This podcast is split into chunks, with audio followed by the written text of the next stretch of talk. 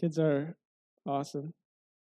Happy Father's Day to all of you fathers. It's a blessing to spend my first Father's Day as a father with my family. Pretty pretty great. This morning we get to continue in our study that we started uh, last week. It's our last study in, in the prophets, and it's our last study in the Old Testament. And we're studying the story of Elijah. So, last week, just to give you a really quick recap, uh, we looked first at where Elijah falls kind of in the timeline of the story. And here's that timeline that I showed you last week, just to give you kind of a quick visual reminder of where we are in this story. Elijah circled there in red, and the highlighted um, names are, are, other books or, or people that we have studied um, so far in our time in the prophets and in the time of the exile so it's, it's been a several hundred year backwards in the story from where we've been in the last few months. And it's taken us back to the book of Kings. We just finished Nehemiah and we're going all the way back to the book of Kings. So we went through 1 Kings chapter 17 last week. 1 Kings 17 is where Elijah was first introduced, uh, and he just kind of shows up suddenly out of nowhere. And it's during the time of the king of King Ahab of Israel. We saw in the end of chapter 16 of 1 Kings how Ahab is just this really bad king. In fact, it says he was worse than all of his predecessors before him, which is really saying something because there were some bad kings before him, and he's even worse than all of them. He did evil things. He turned his back on Yahweh. He chose to instead worship the popular gods of his neighbors and of his wife Jezebel and he built he built this whole temple to Baal, who is this storm god. He's the god of, of rain and thunder and lightning and, and fire, and and he's associated with power and prosperity and and controlling the weather. And he also set up an Asherah pole for for the goddess of fertility, and and it was also under Ahab's watch that the city of Jericho got rebuilt. And we looked at why that was a bad thing. And these are all terrible things. So when Elijah shows up, it's to confront this really bad king and, and his evil ways. And the confrontation starts with Elijah announcing to Ahab that there's going to be a drought. There's going to be no rain and no dew for years until Elijah commands it to be uh, that curse to be lifted. Um, and it's going to last for years until the rain comes back, which also means you know if there's no water, there's also no food. So it's also basically is announcing a famine and it's only going to come back by Elijah's command. And so, in, in making this proclamation, Elijah, Yahweh is my God, is what his name means. Yahweh is my God is asserting Yahweh's powerful over, uh, his Yahweh's power over creation, and he's defying and humiliating this god Baal that Ahab's been worshiping, who's supposed to have all of this power over rain and storms. So this drought it's, it's a very it serves a specific purpose not just to, to punish israel but to demonstrate yahweh's authority and to expose baal's baal worship as just empty and, and pointless. So in the meantime that doesn't make elijah a very popular guy especially with ahab. So god tells elijah to run away from ahab. He sends him to live by a wadi which is a seasonal brook. You might have brook in your translation. Um, where he has water here and he's he's fed daily by ravens, by birds.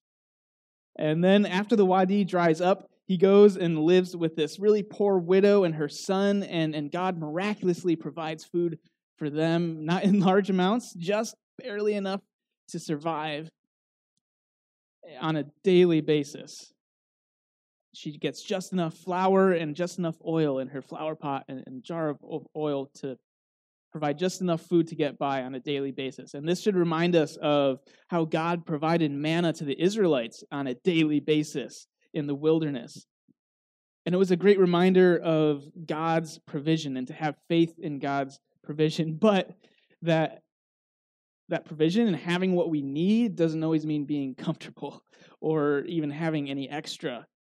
Depending on the season of life, you know, we may just have enough to get by one day at a time. And that is one way in which God may test our faith at times and teach us the value in, in relying on Him. It's also cool to see the character of God in chapter 17. It's the way that he shows this very personal and intimate care for Elijah and, and the widow and her son, even raising her son back from the dead when he died. And in doing that, Yahweh demonstrated power not only over creation and, and the weather, uh, the forces of nature, but over death itself. So that's a very powerful foreshadowing of his ultimate defeat of death through Christ. No other prophet had, had done this before, and except for Elisha, no one did it again until Jesus.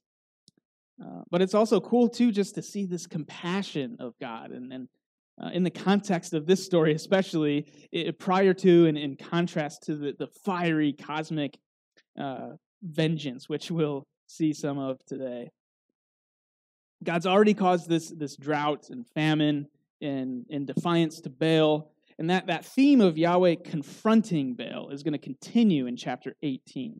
We've just kind of only gotten started with this confrontation. So that's where we're going to pick up today is in 1 Kings chapter 18. I'm excited for this chapter because this just this chapter is one of the most epic and powerful stories of God confronting and overcoming evil.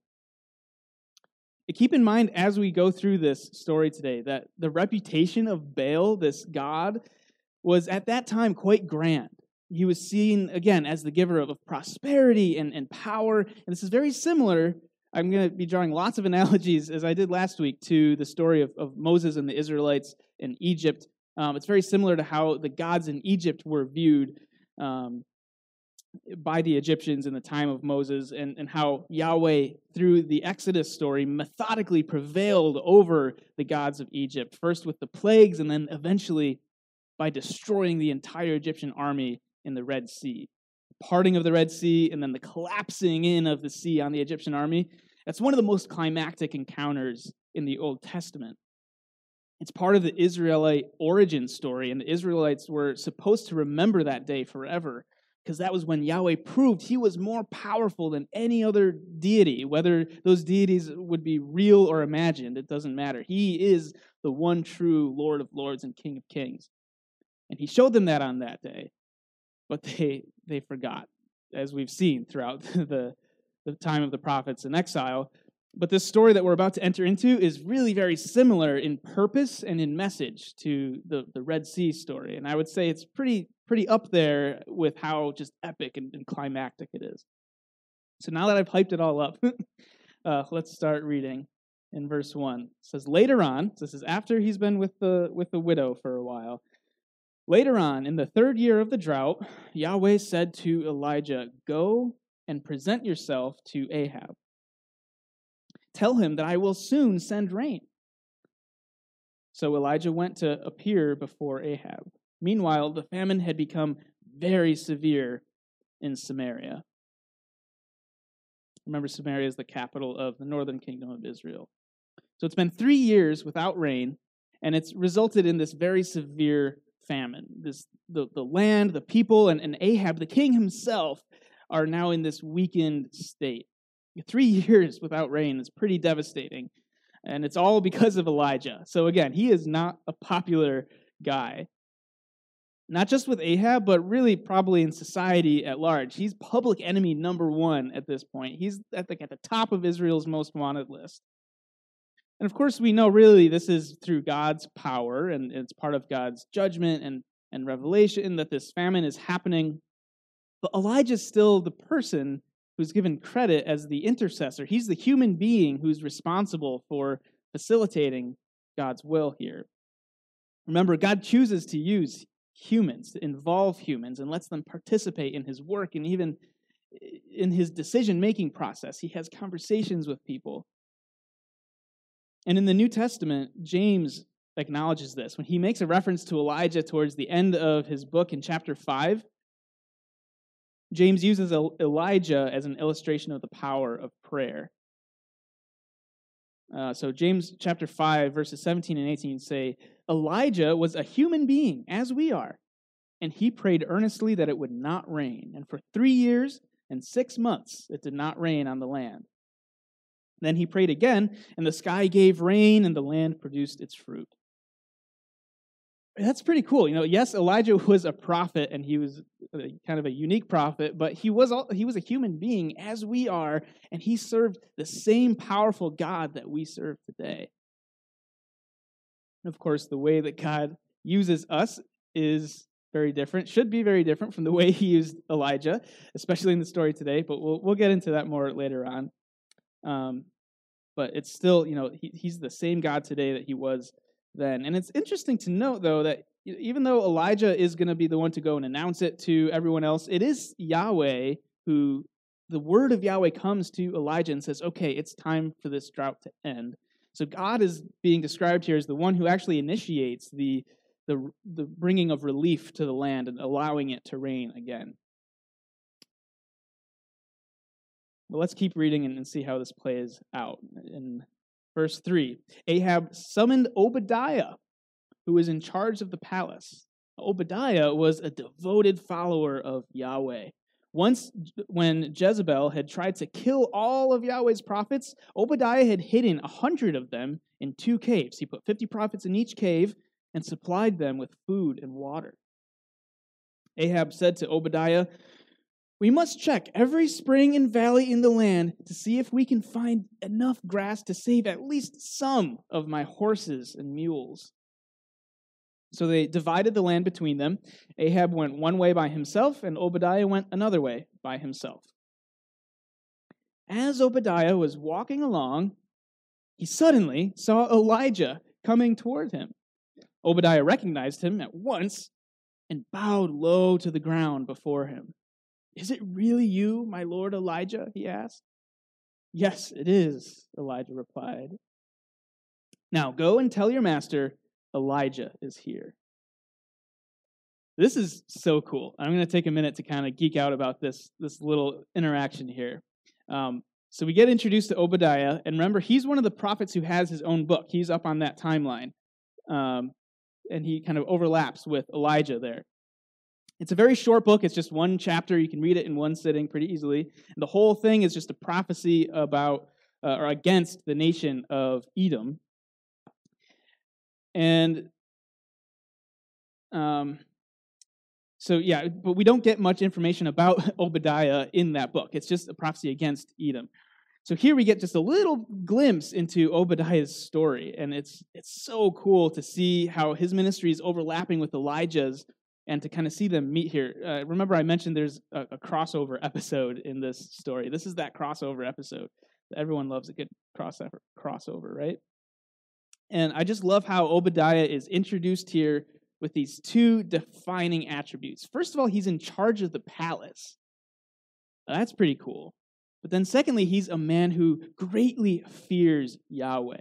The NLT says he was uh, very devoted to Yahweh, but the literal words are that he greatly fears Yahweh. So this this guy is awesome. I just we have to take a moment to appreciate him.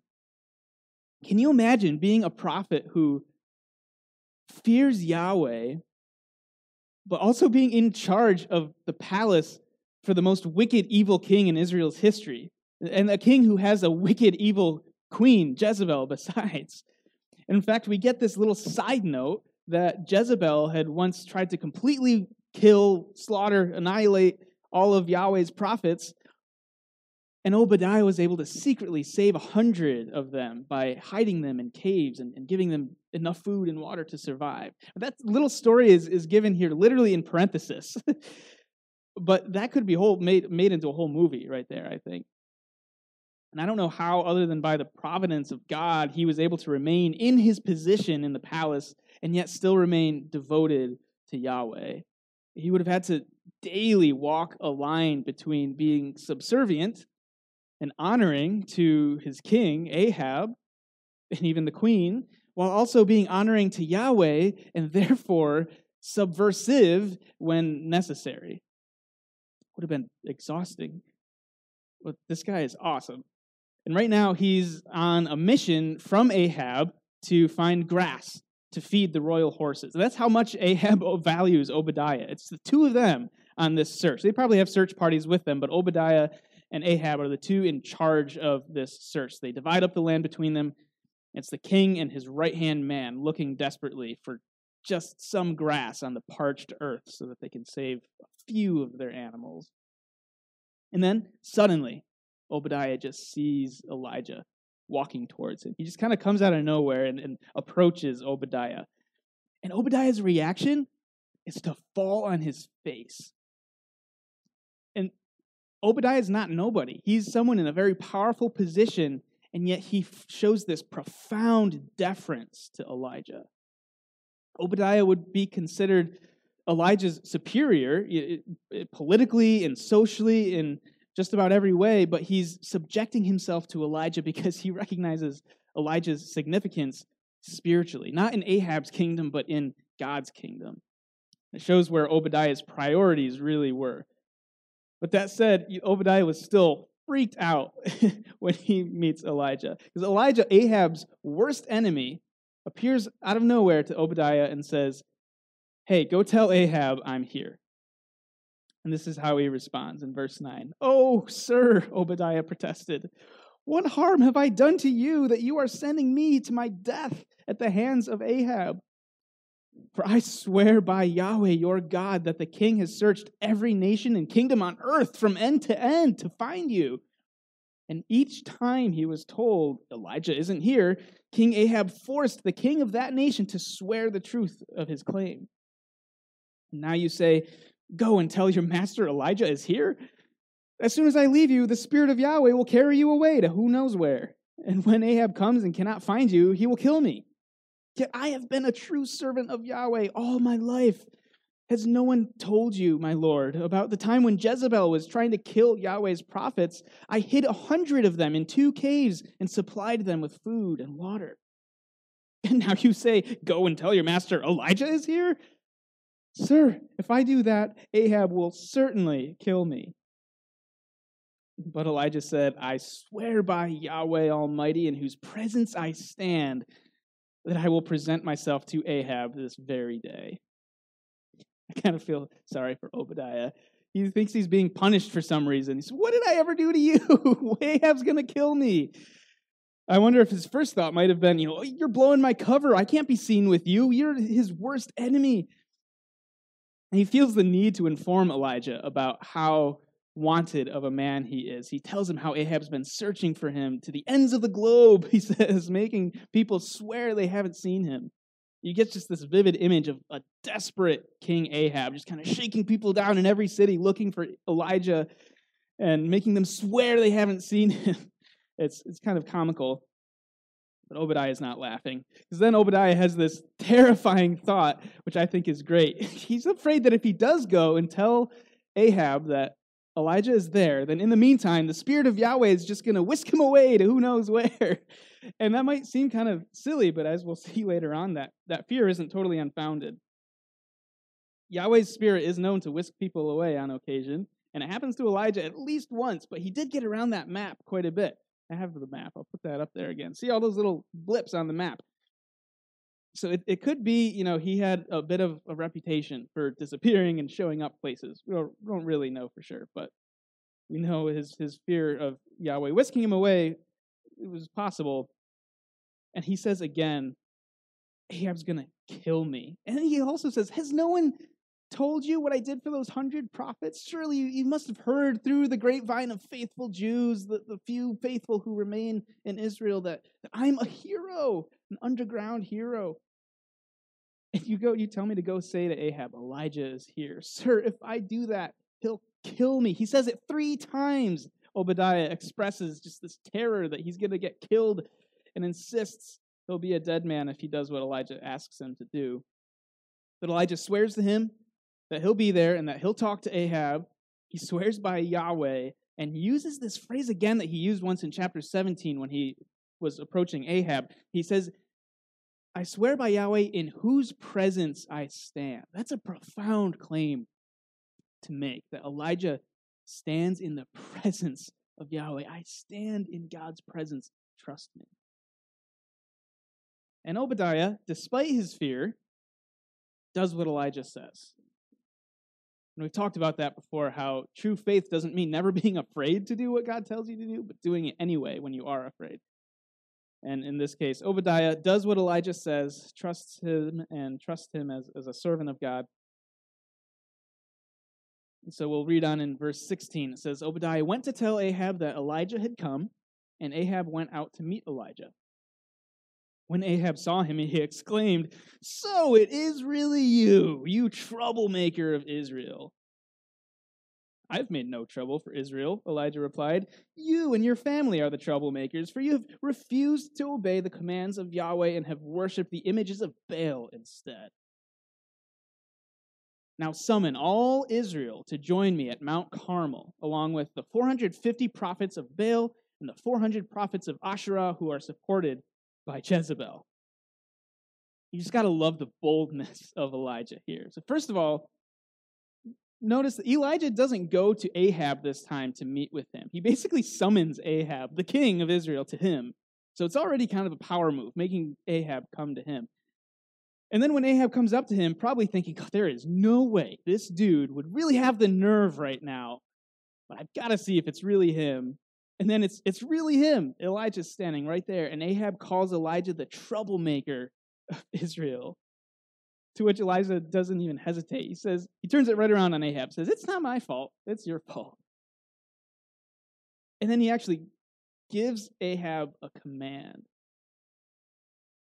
He tells Ahab to summon all the people of Israel to Mount Carmel with all the prophets of Baal and Asherah, and he totally throws Jezebel under the bus too. He's making sure to point out that all those prophets are being supported by Jezebel. So Elijah is speaking to Ahab with authority that goes beyond Ahab's authority as Israel's king, with the authority of Yahweh. And Ahab, he's got to just recognize this at this point, because rather than just having uh, Elijah arrested at this point or killed on the spot for his insolence, you know, he actually does exactly what Elijah says.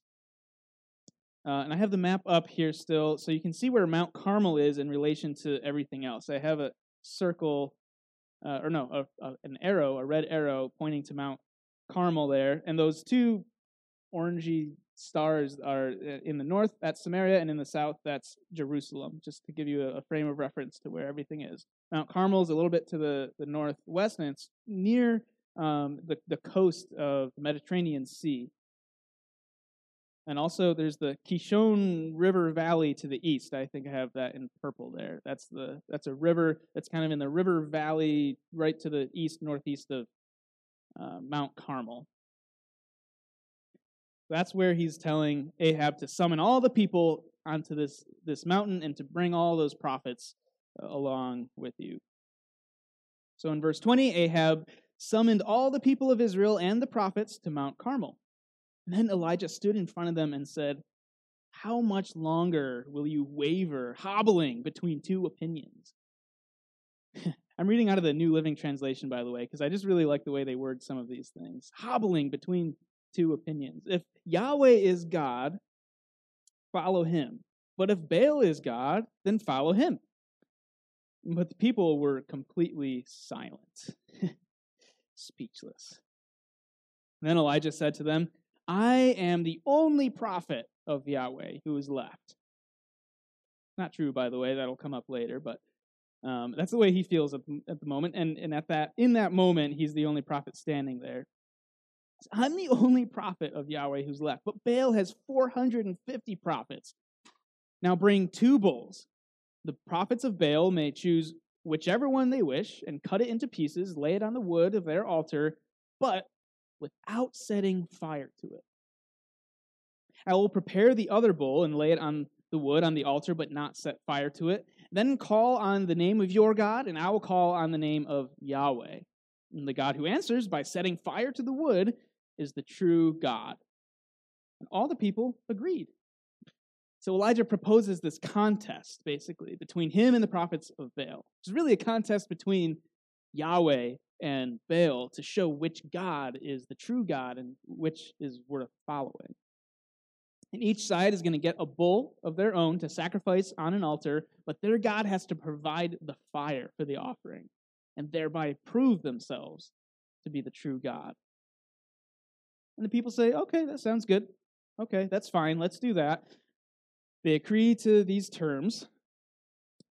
And then the contest begins in verse 25. It says, Then Elijah said to the prophets of Baal, You go first. There are many of you. Choose one of the bulls and prepare it, and call on the name of your God, but do not set fire to the wood. So he even gives them the advantage of choosing whichever bull they want to use for the sacrifice and lets them go first because there's more of them. So, verse 26 they prepared one of the bulls and placed it on the altar. And then they called on the name of Baal from morning until noontime, shouting, Oh, Baal, answer us. But there was no reply of any kind. And they danced, hobbling, there's that word again, hobbling around the altar they had made. About noontime, Elijah began mocking them. You'll have to shout louder, he scoffed. Surely he's a god. Perhaps he's daydreaming, or he's relieving himself. Maybe he's away on a trip or is asleep and needs to be wakened. you just gotta love Elijah's personality here. He's trash talking his competition. He's mocking them, making fun of them. Not even not just them, but Baal himself. It's a very sarcastic tone here, and he's intentionally mocking their idolatry by characterizing their God as being limited by needing sleep or by not being physically present, needing to relieve himself. Of course, Elijah knows Yahweh is not limited by any of those things. And then the funny thing is, really, I guess it's more of a sad thing, is Elijah's mockery doesn't discourage them, doesn't even make them angry, it just makes them try harder. Verse 28 says, They shouted louder and following their normal custom, they cut themselves with knives and swords until their blood gushed out over themselves. They raved all afternoon until the time of the evening sacrifice, but still there was no sound, no reply, no response. So after all this, you know, nobody could ever say that the prophets of Baal didn't try their hardest. It's not that they didn't try hard enough. They were at it all morning long, for hours and hours, and when nothing happened, they just tried harder. They did everything they could possibly do to demonstrate how uh, serious they were, how devoted they were to this God Baal and to making him look good, to making him the victor in this, this contest.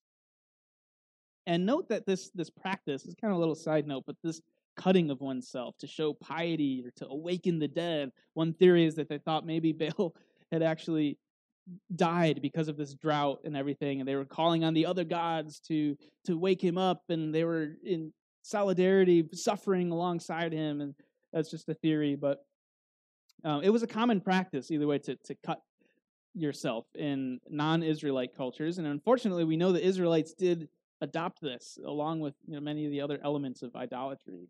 It's not just that that cutting yourself is a bad idea it's kind of a no-brainer but it was specifically outlawed for the, for the Israelites, um, along with other similar pagan practices that had specific symbolism attached to it, like cutting their hair in specific ways, getting tattoos as, as religious rituals meant to have spiritual significance. And it comes up in a, a couple places. Um, in Deuteronomy once and twice in Leviticus, uh, this, this concept. But I really like how it's worded in Deuteronomy 14, 1, God says to the people, You are children of Yahweh your God. Therefore, you must not gash yourself and you must not make your forehead bald for the dead. He's saying, You're my children. Don't do those other things that those other gods demand of you, and, and don't let your appearance indicate that you worship or appeal to any other gods or spirits other than me that's another thing they would do it to appeal to their dead ancestors and dead family members. They're specifically forbidden from doing that. So, but back to our, our showdown here, this prophet showdown. There's these hundreds of prophets that have been at this appealing to Baal for hours and hours.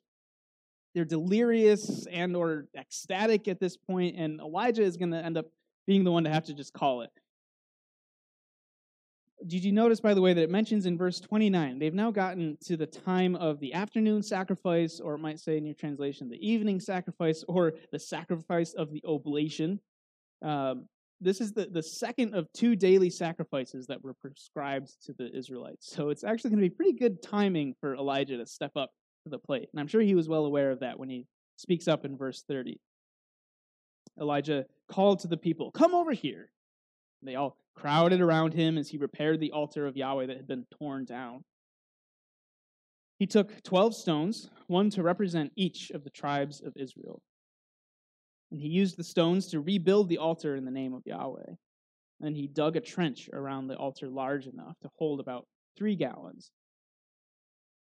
So again, Elijah is saying, you know, enough is enough. He speaks to the people. Remember, all the people, it's not just the prophets up here. All the people of Israel had been summoned to this mountain. So there are all these spectators who've witnessed the failure of all those prophets of Baal. And Elijah's saying to them, It's my turn now. And they've been all there all day, from morning to mid afternoon, and, and they've seen nothing happen so far other than people just dancing around like idiots. So I, I'm guessing they were happy to kind of move on to the next event. It says the people crowded around him. I'm just picturing this mob of, of eager people just kind of bored with the prophets of Baal, ready to see what Elijah's going to do. And right away, what Elijah does is significant. Because, first of all, he's using the altar of Yahweh, which had been torn down previously, likely because of Jezebel and her influence. He has to repair it first.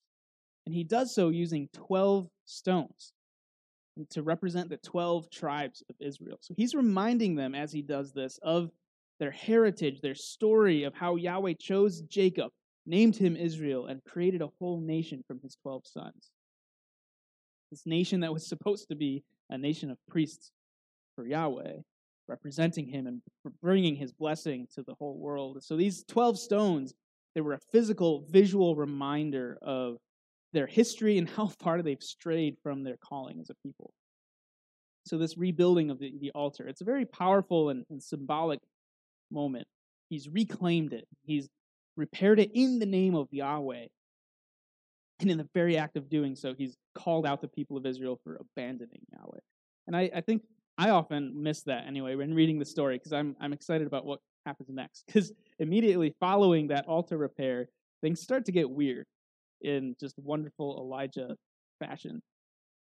In verse 32, it says, He not only rebuilds the altar, now he builds this four gallon trench around it. The, that phrase used to describe the size of this moat. It's literally two seahs of seed. So that's about 12 liters or three or four gallons. That's just that's not normal. A trench around an altar is not part of the prescribed sacrificial ritual. So where is he going with this? We find out in verse 33. He piled wood on the altar, cut the bull into pieces, and laid the pieces on the wood. Then he said, Fill four large jars with water and pour the water over the offering and the wood. After they had done this, he said, Do the same thing again. And when they were finished, he said, Now do it a third time. So they did as he said, and the water ran around the altar and even filled the trench. So he has them just drench this entire setup with water three times. And so much water that the trench fills up around it. They must have just thought he was out of his mind, but he, they, they did it anyway. And with this soaking wet altar, now there's going to be no question if Elijah was successful. There's no way now that he could be using sleight of hand or trickery or fraudulent methods to, to kind of fake his way out of this now. I'm sure everyone was just watching this with, with bated breath. Some were maybe chuckling because they thought he was crazy. Maybe others started to get nervous about what was what's about to happen now, and maybe some were just bored at this point. Because, but I'm, I'm sure there were a, there was a lot of suspense, and they waited to see what Elijah would do. Verse 36 it says, At the usual time for offering the evening sacrifice, Elijah the prophet went up to the altar and prayed. O Yahweh, God of Abraham, Isaac, and Jacob, prove today that you are God in Israel and that I am your servant. Prove that I have done all this at your command. O Yahweh, answer me. Answer me so these people will know that you, O Yahweh, are God and you have brought them back to yourself. So it's a, a stark contrast to the, the frenzied, ecstatic, frenzied mayhem of uh, Baal's prophets. Just a simple, straightforward prayer, and he appeals to God's covenant with Abraham and Isaac and Jacob. He appeals to the ultimate purpose of people knowing that Yahweh is God. It's not just for his own gratification, it's so that the people know. It's a simple prayer, but there's there's no, you know, ritual or conjuring procedure. He just prays. But it's powerful. God responds immediately. Immediately, the fire of Yahweh flashed down from heaven and burned up the young bull, the wood, the stones, and the dust, even licked up all the water in the trench. I should have the, fire slide back up there from that out. Just whoosh, Yahweh's fire just licks it all up. The bull, eh, the wood, and the stones, and the dust, and the water. It just, it's all consuming and instant. Just within seconds, everyone present there had convincing proof that Yahweh is God. And this, along with the continuing story, concludes, it very um, conclusively demonstrates that Yahweh, not Baal, has power over fire, water, and the weather. And when all the people saw it, they fell face down on the ground and cried out, Oh, Yahweh, He is God. Yes, Yahweh is God. They acknowledge, Yep, there's a clear winner in this contest. And the people are responding to acknowledge that. But Elijah's not quite done yet. We get to verse 40. Then Elijah commanded, Seize all the prophets of Baal, don't let a single one escape. So the people seized them all and Elijah took them down to the Kishon Valley. Remember, that's that river going along the mountain. So they go down into the valley and kill them there. So Elijah executes judgment on these false prophets. And that's according to the law that was given in, in, in Deuteronomy chapter 13. Death was the penalty for false prophecy and for inciting others to embrace idolatry. And it's rather a gruesome picture. It is, but they really brought it on themselves and beyond that, it's kind of it's the necessary climax in this conflict, just like the waters of the Red Sea collapsing in on the Egyptian army who would have otherwise never stopped pursuing Israel. And it asserts finally Yahweh's victory over Baal. That was a, just a very awesome climactic moment. But in the meantime, remember, we still don't have any rain. There's no water. Um, so that's then other than you know, by the way, if you were wondering where they got the water to soak the altar and everything, I was I was kind of wondering that. And then looking at the map is kind of helpful because you realize, oh, they're actually right near the sea and salt water. They would have not run out. The Mediterranean Sea didn't dry up, um, but that's not drinking water, so that wasn't helping any of the crops or animals. So and they also had a river right there, which they might have gotten water from the river. Um, that probably wasn't totally dry, but still wasn't enough to you know actually provide grass for everything. So they're at a water source where they were. So that map was kind of helpful in realizing that. Um, I lost my place. Um, oh, so yeah, we don't have any rain still. They still need more rain. Uh, so that's going to be kind of the next topic that the story is going to address. And apparently, Ahab has, has been present through this whole thing too now because Elijah turns to him in verse 41, says, Go get something to eat and drink for I hear a mighty rainstorm coming. so Ahab went to eat and drink, but Elijah climbed to the top of Mount Carmel and bowed low to the ground and prayed with his face between his knees. Elijah says, Go, relax, you know, celebrate even because this famine is about to end. At this point, there's not even a cloud on the horizon, as we'll see in a minute. So when he says, I hear a mighty rainstorm, uh, it's either because he has some kind of supernatural hearing or it's just his way of saying, you know, I know that Yahweh is going to be sending some rain very soon.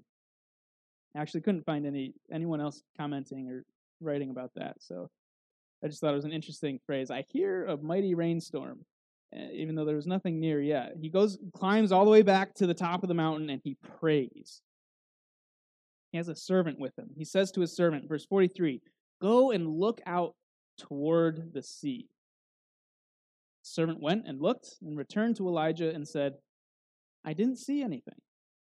Seven times Elijah told him to go and look. This poor servant has to go running back and forth saying, Nope, still no clouds, absolutely nothing on the horizon, Elijah. But you know, if I were Elijah's servant, I would at this point not question him either after seeing what just happened. I would just do whatever he says. Uh, back and forth, though, back and forth, seven times. And finally, verse 44, the seventh time, his servant told him, I saw a little cloud about the size of a man's hand rising from the sea. And then Elijah shouted, Hurry to Ahab and tell him, Climb into your chariot and go back home. If you don't hurry, the rain will stop you.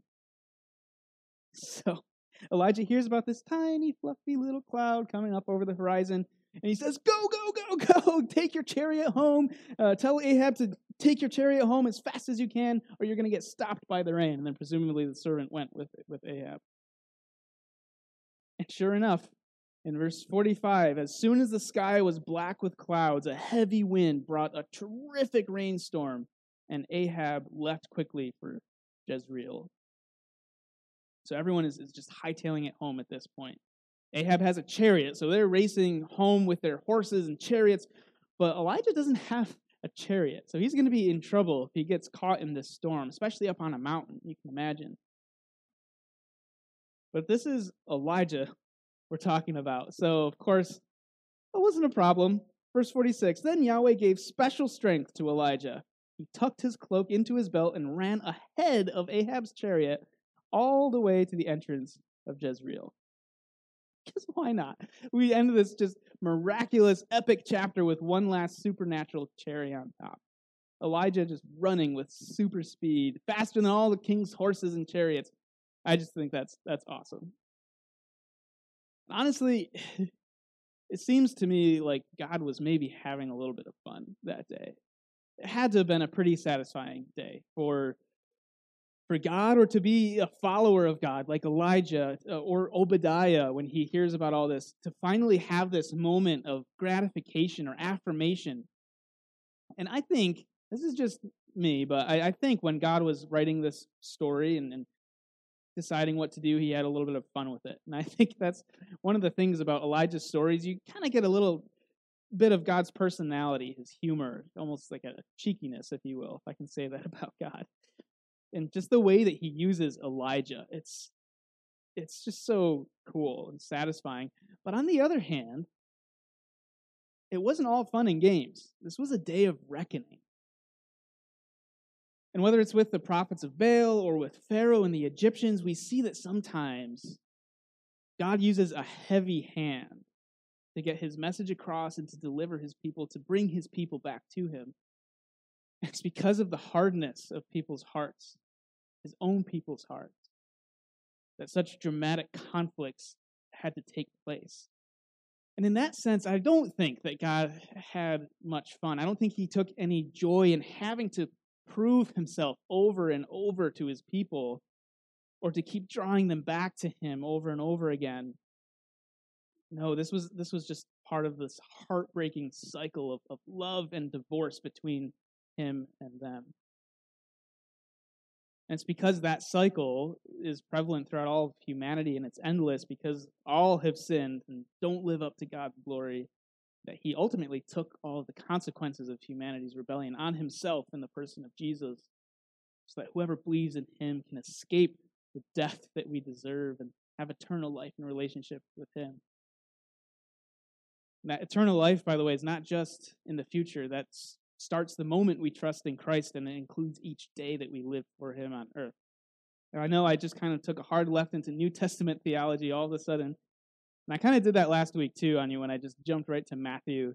Uh, and I don't want to go too far down the New Testament rabbit hole just yet. So I do want to appreciate the story for what it is, and, and we'll continue the story next week. Uh, and like I said last week, part of the, the value or the application of the story is simply to reflect on who God is and who how he's revealed himself in this story. This is a a moment of revelation and on, on the surface, the surface, the chapter of the, this chapter of the story, chapter 18, is just really exciting and satisfying, right? The good guy wins against all odds, and God just shows up brilliantly and, and triumphs over evil. And that is one way the story should be perceived. That is part of what the story is. But if you reflect on it and, and ponder it a bit more, and if you're completely honest with yourself, and as you face the reality of who God is, as with many other Old Testament stories, you realize that really you can see yourself on the other side of this conflict as well. Really we're the ones who have betrayed God and pursued worthless idols and hardened our hearts, and, and yet God draws us back to Him.